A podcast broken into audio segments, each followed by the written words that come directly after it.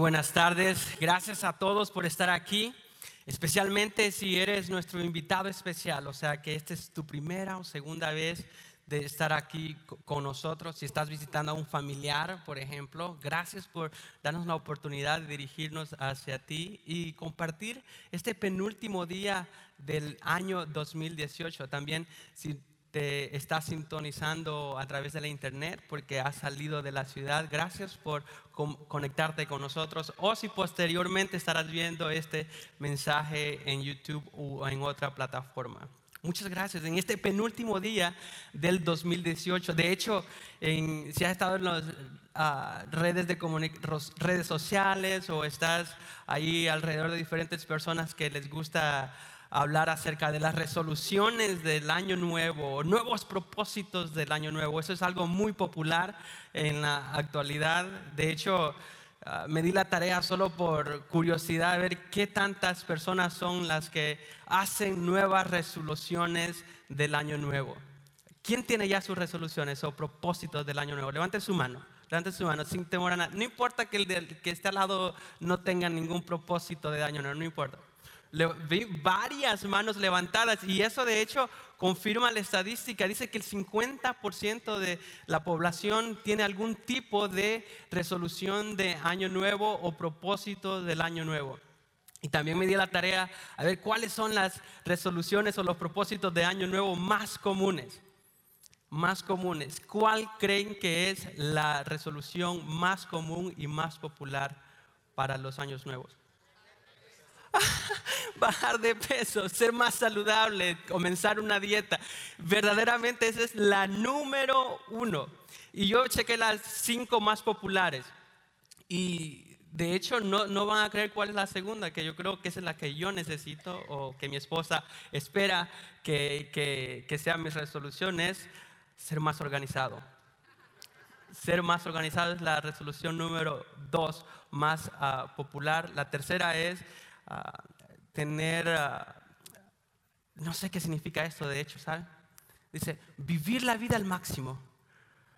Eso significa diferentes cosas para diferentes personas, entonces, pero esa es la tercera. La tercera, la cuarta es aprender un oficio o algo nuevo, un hobby, aprender un, instrumento o algo, esa es la número cuatro. Y la número cinco, curiosamente, que yo creo que debería ser la número uno, es mejorar en sus finanzas.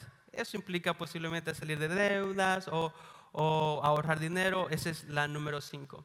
Entonces, esto de las resoluciones solo revelan una verdad entre todos. Es de que siempre hay algo que queremos cambiar en nuestras vidas o algo que queremos mejorar. Todos tenemos diferentes áreas en las cuales queremos mejorar o queremos cambiar. Yo, por ejemplo, un área en la que yo quiero mejorar es en mi comunicación pública. ¿Cuántos dicen amén a eso? Para no aburrirlos por 35 minutos. Esa es un área en la que yo quiero mejorar y desde el año pasado me dispuse a ser más intencional en hacer eso. Entonces, pero la verdad es que me falta mucho por crecer.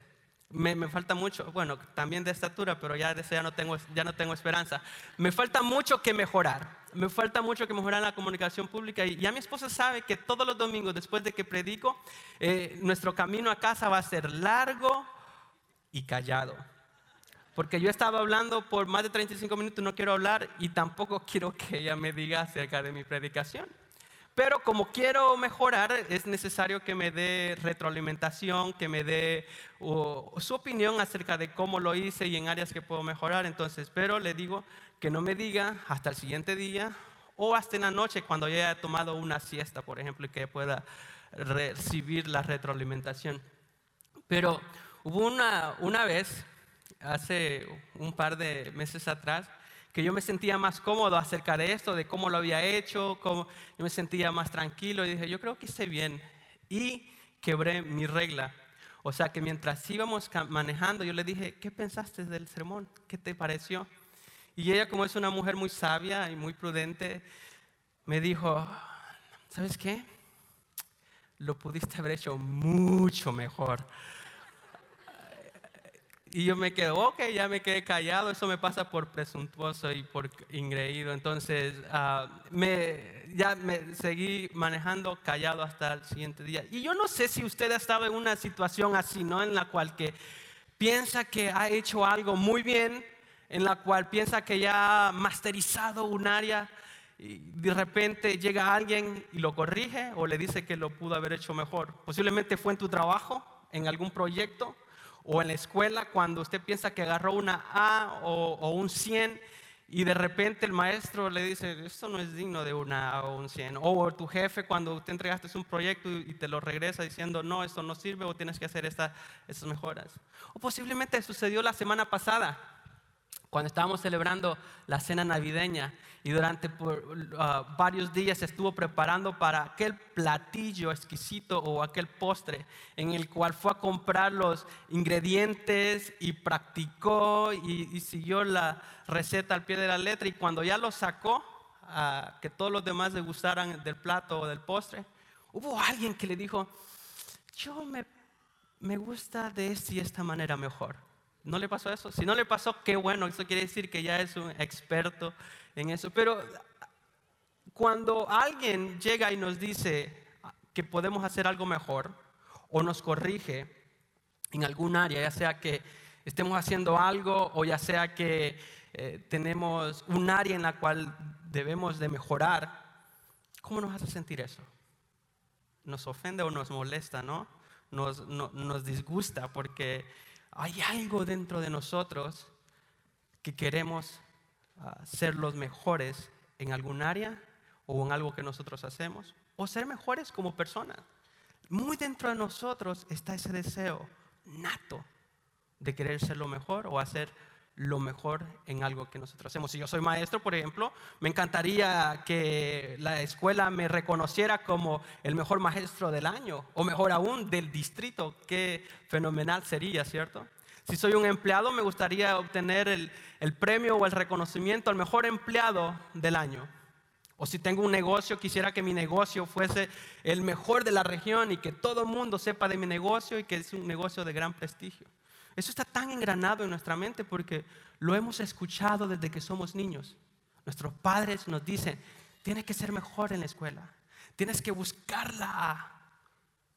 O ha escuchado a un padre diciendo, no, no te preocupes por los grados.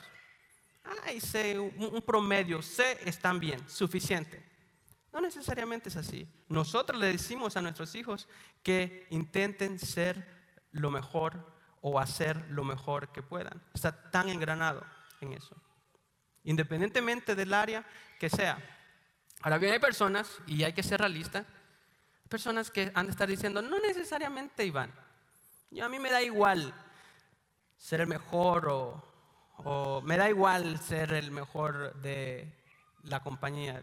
Con que esté mi cheque durante la semana, al fin de semana, al fin de mes, es suficiente y no anhelan hacer algo mejor. Pero ¿acaso no nos gustaría por lo menos que, mi, que tu esposa o tu esposo diga, wow, yo me saqué la lotería con este esposo o esposa que tengo? Y que nos admirara como el mejor cónyuge. O tener a nuestros hijos que nos admiraran como mejores padres. Todos queremos, de cierta manera, ser el mejor de nosotros. Pero nos encontramos con una realidad de que existe un ideal, existe un ideal al cual nosotros queremos alcanzar o, un ideal de algo que queremos mejorar, pero nuestra realidad actual está muy lejos de nuestro ideal. Por ejemplo, si quiero, mi ideal es este año mejorar en mis finanzas, salir de deudas, ahorrar, tener un, dinero extra todavía para salir de vacaciones con nuestra familia, qué padre sería, ¿no? Qué chévere sería.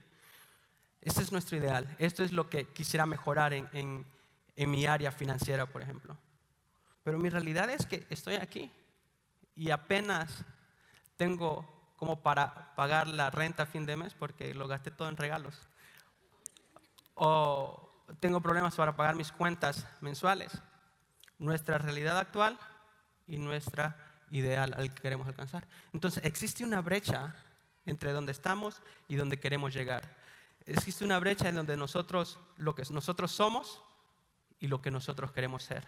Existe una brecha entre lo que la especialidad, la habilidad que nosotros tenemos y la habilidad que queremos alcanzar. Pero ¿cuál es la clave entonces para minimizar esa brecha?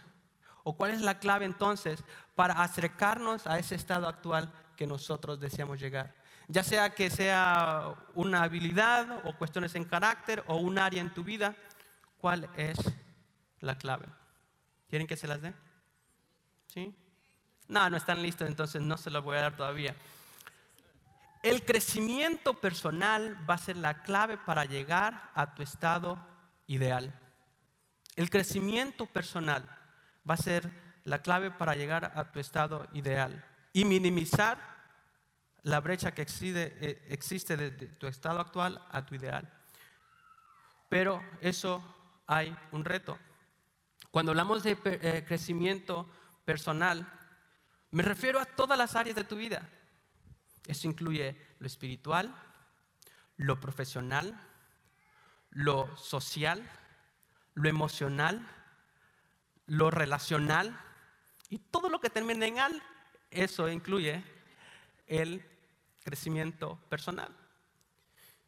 Pero hay un reto cuando hablamos de crecimiento personal y el reto es este, de que el crecimiento no sucede por sí solo.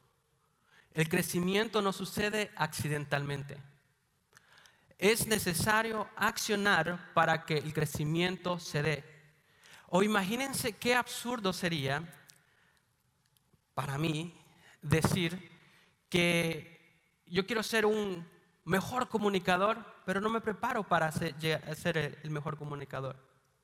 Eso sería como una madre que da a luz a un bebé y que espere que el bebé va a crecer automáticamente sin nutrirlo o sin alimentarlo.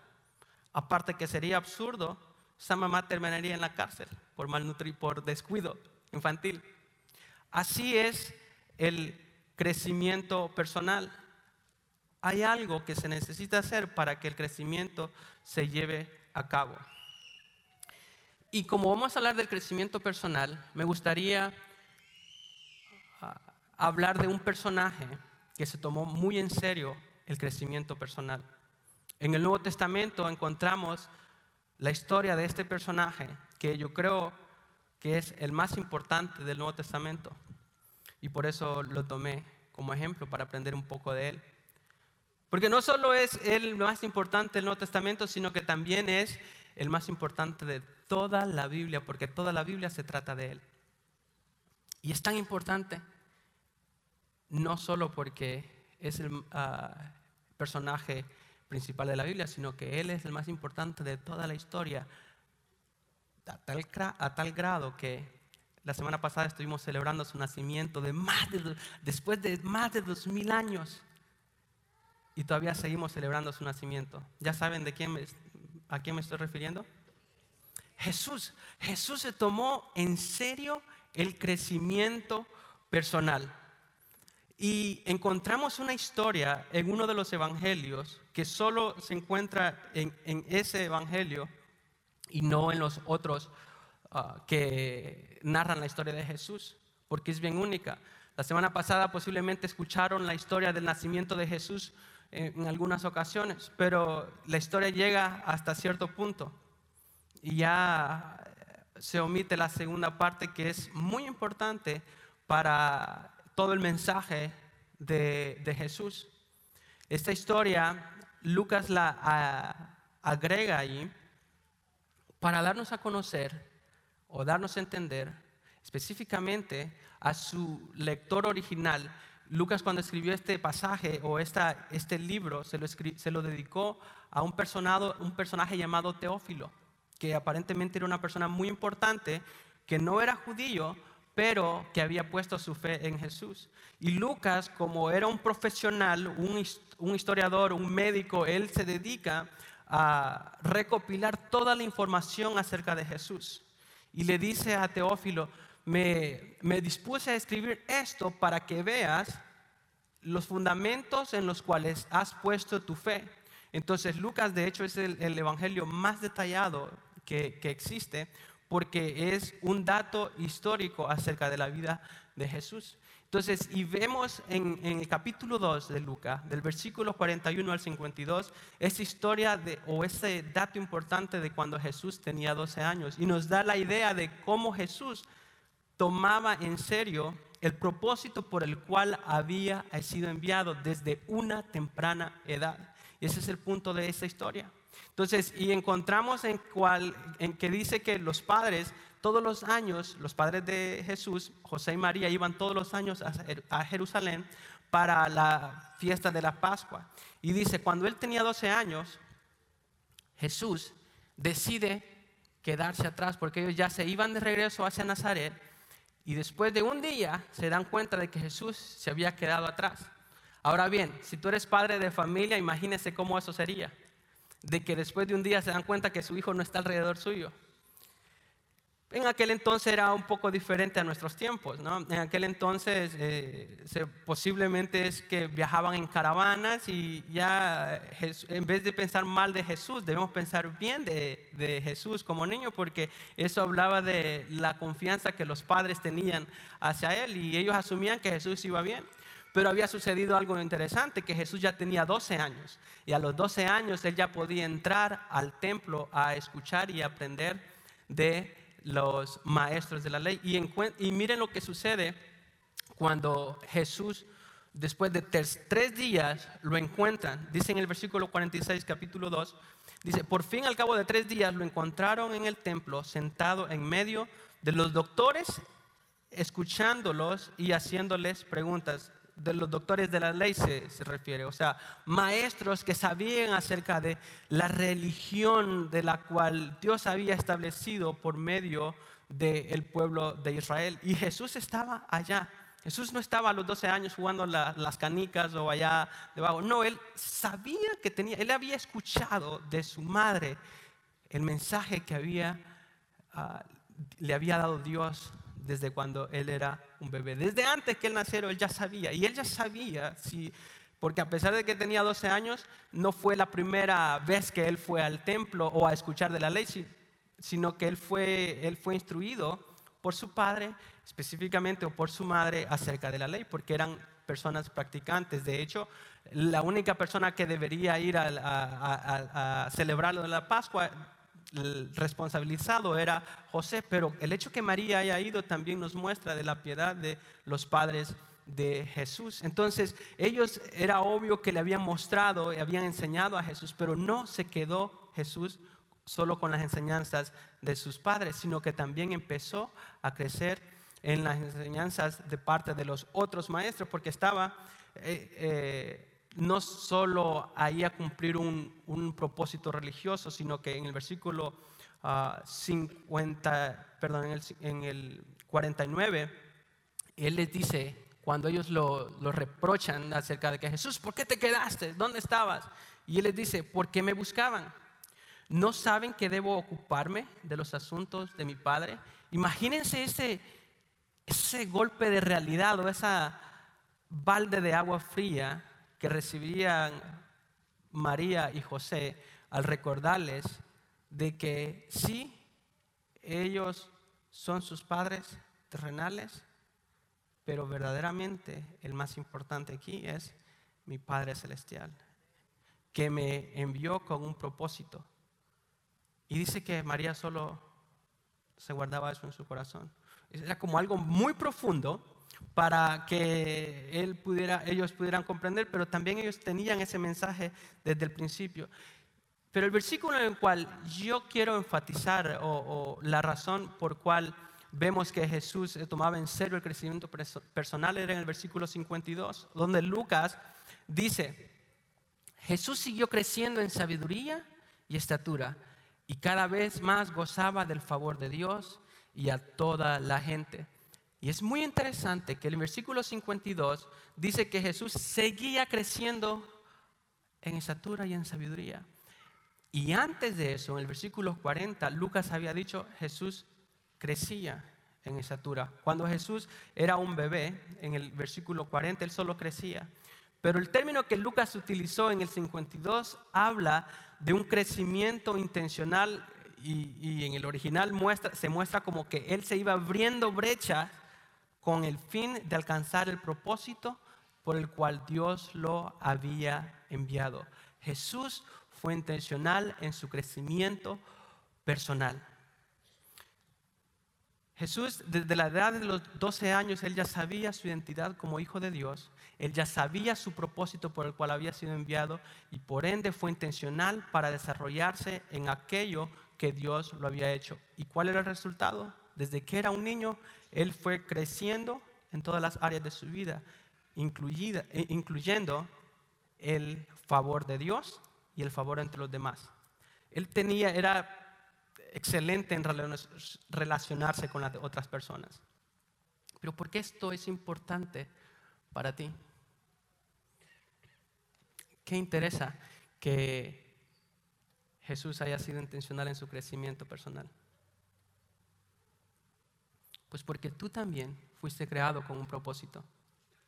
Y Dios puso dones, puso atributos, puso relaciones en tu vida, puso capacidades en tu vida para alcanzar un propósito específico. Y para que llegues allá, entonces debes de crecer personalmente. Pero vamos a agregar ese elemento especial que aprendemos de Jesús, que es la intencionalidad. La intencionalidad es lo que cambia todo cuando hablamos del crecimiento es personal.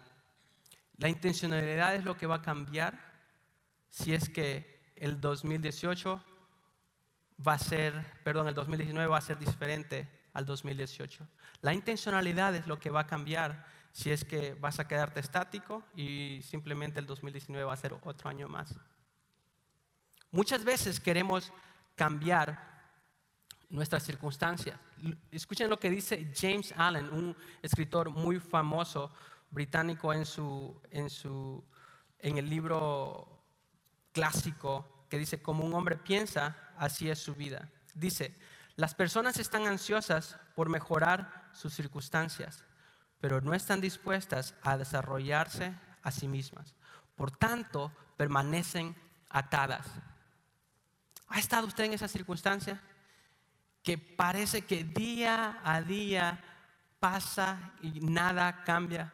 Parece parecemos esos conejitos de la India, ¿no? Que estamos dando vuelta en esa jaula y, en, aquel, eh, aquella trampa circulatoria, ¿no? Y ellos siguen corriendo, corriendo, corriendo, corriendo.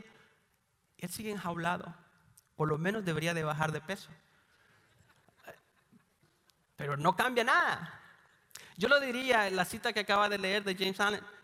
Muchas personas queremos cambiar nuestras circunstancias, pero no todas queremos cambiarnos a nosotros mismos. Porque hay, tenemos una falsa idea entre la intencionalidad confundiéndola con la intención.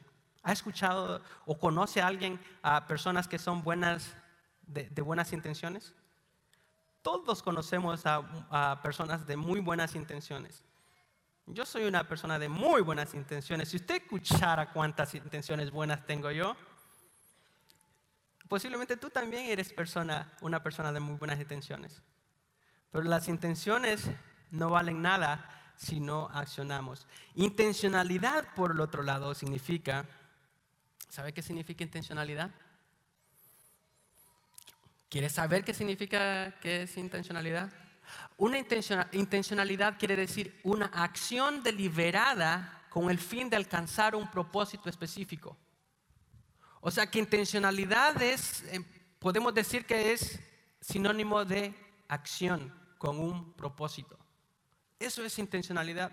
Y tenemos a veces eh, ese concepto de que la esperanza es una estrategia para crecer personalmente y decimos, algún día voy a alcanzar esto, o algún día ah, mis hijos van a respetarme, cuando yo ya esté viejito, entonces me van a respetar. Y decimos eh, esperando que las circunstancias van a cambiar. ¿Y saben cuáles son los dos enemigos más grandes de nuestro potencial?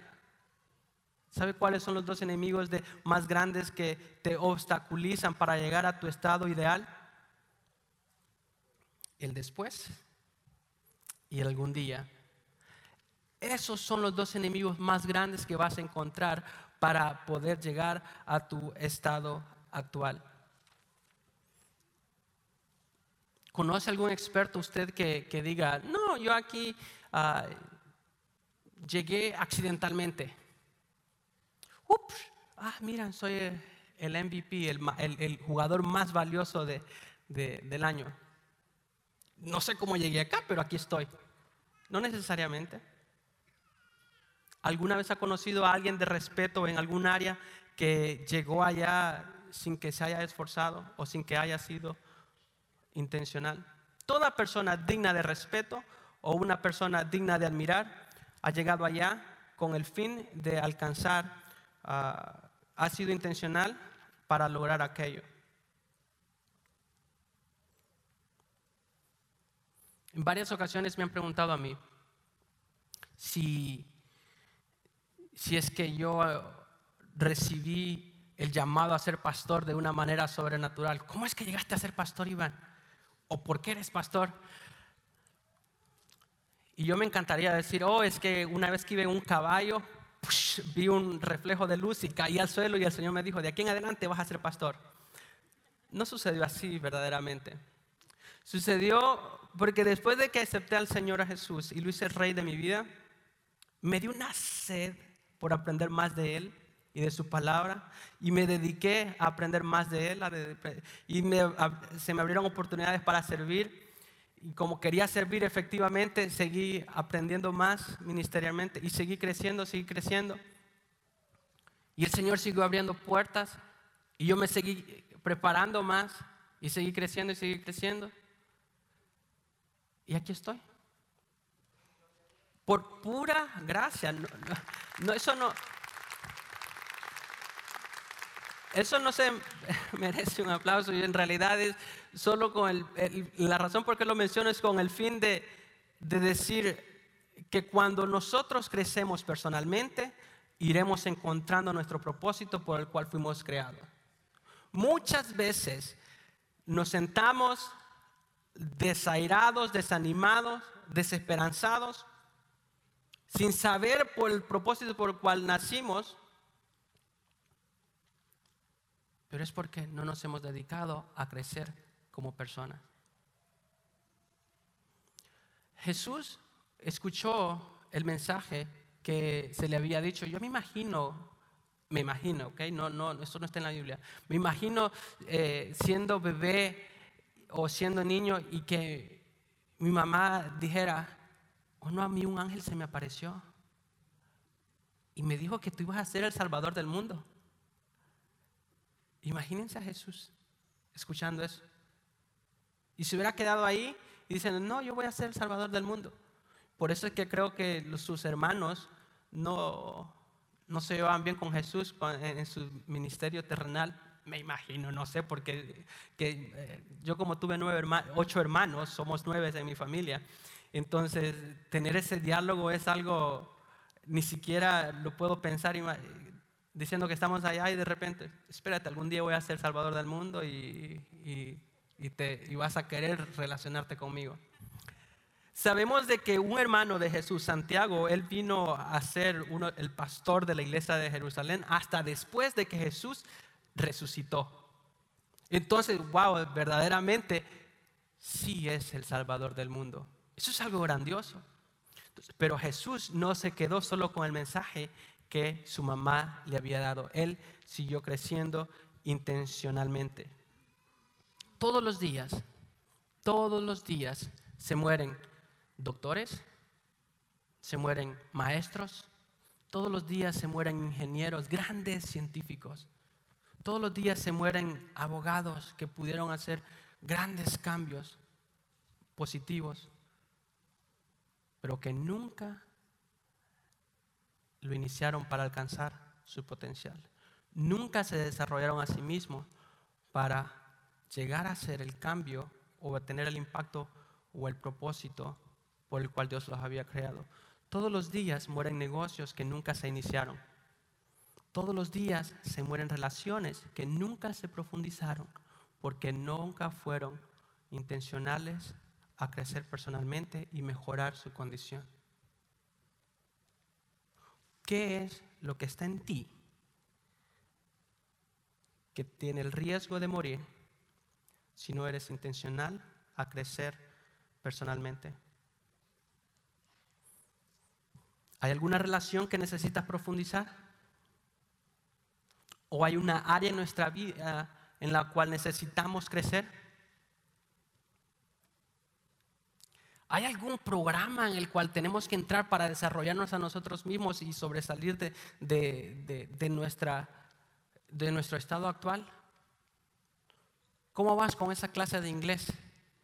Que has soñado y que, que has querido hacerlo desde que llegaste acá, pero que no has iniciado.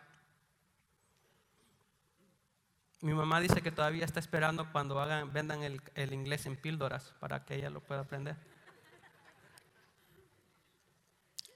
Pero que no sea usted. Tal vez el científico que lo hubiera inventado ya murió porque nunca lo intentó hacer. Todos tenemos un área en la cual nosotros queremos ah, mejorar, una habilidad que queremos aprender, pero no lo hacemos porque no somos intencionales en lograrlo. Así que, ¿cómo entonces empezamos a accionar para ser intencional en nuestro crecimiento personal.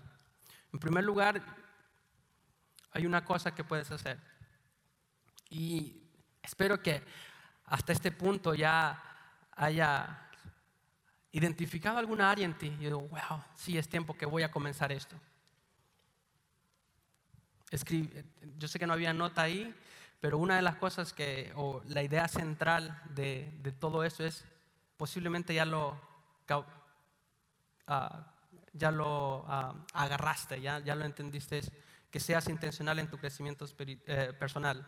¿Sí era ese? ¿Sí es lo que has ah, aprendido en eso? Ser intencional en tu crecimiento eh, personal.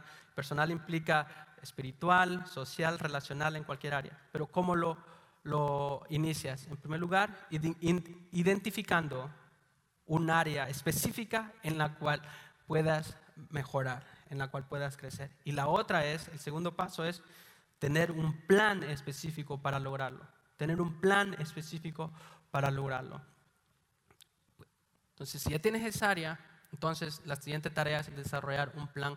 Y, me encantaría ir por cada área específica y proponer diferentes planos para alcanzarlo, pero es ahí donde comienza el trabajo.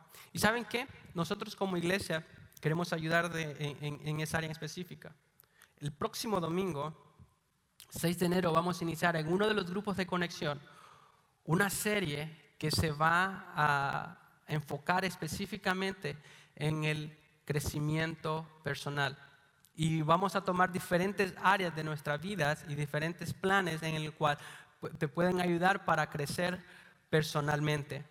Entonces, en tu tarjeta de comunicación, ahí puedes escribir tu nombre y, escribir tu contacto para que durante la semana nos conectemos contigo para darte información de dónde será la clase, dónde iniciará esa, esa serie, el domingo próximo a las 11 de la mañana. Y hay otra cosa también que va a iniciar el próximo domingo a las 11 de la mañana. Es la clase de fundamentos. La clase de fundamentos está diseñada para todas las personas que quieran aprender y crecer espiritualmente, que recientemente han puesto su fe en Jesús. ¿Qué mejor lugar o qué mejor momento para iniciar eh, ese proceso de crecimiento espiritual? ya sea de que eres un nuevo seguidor de Jesús o, quieres reafirmar tu fe con las enseñanzas básicas acerca del cristianismo. Y todos los domingos a las 11 hay diferentes grupos de, conexión donde puedes crecer espiritualmente, puedes crecer socialmente, puedes crecer espiritualmente, eh, ah, relacionalmente, emocionalmente, que están diseñados para tu crecimiento personal. Así de que puede comenzar hoy. Y si quieres ser parte de esa, de esa serie del, del, de crecimiento personal el próximo domingo, solo escribe tu, tu nombre y tu contacto en la tarjeta de comunicación y lo depositas en el recipiente que está en la, a, la, durante el tiempo de la ofrenda. Ahora bien, si tú estás aquí y lo que acabo de decir es algo que te interesa y, que quieres cambiar, pero verdaderamente no, sientes ni, no te sientes ni relacionado con la iglesia, o es que estás alejado de Dios, yo te quiero decir algo, te quiero animar a que te acerques a Él. Y el único medio, la única manera para acercarte a, Dios es a través de su Hijo Jesucristo. Lo que nos separa entre Dios y nosotros es algo que se llama pecado desobediencia, o sea que todo lo que nosotros pensamos, todo lo que nosotros decimos, todo lo que nosotros hacemos, que no se uh, anivela o que no se, nos llega, se llega al estándar perfecto de Dios. Eso se llama pecado. Y la razón por qué te sientes atado es porque eso te está deteniendo. Así que yo te animo, yo hice esa decisión y eso revolucionó mi vida. Y desde entonces he ido creciendo personalmente en diferentes áreas. Pero todo comenzó cuando yo entregué mi vida a Él, cuando yo ah, experimenté el amor de Dios.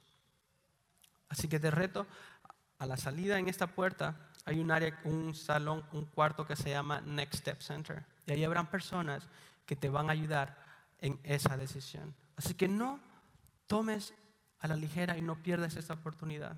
¿Qué mejor momento, qué mejor tiempo para iniciar una relación con la persona, con el ser que te creó, para encontrar el verdadero propósito por el cual fuiste enviado a esta tierra y comenzar el mejor año de tu vida y comenzar a vivir la vida al máximo.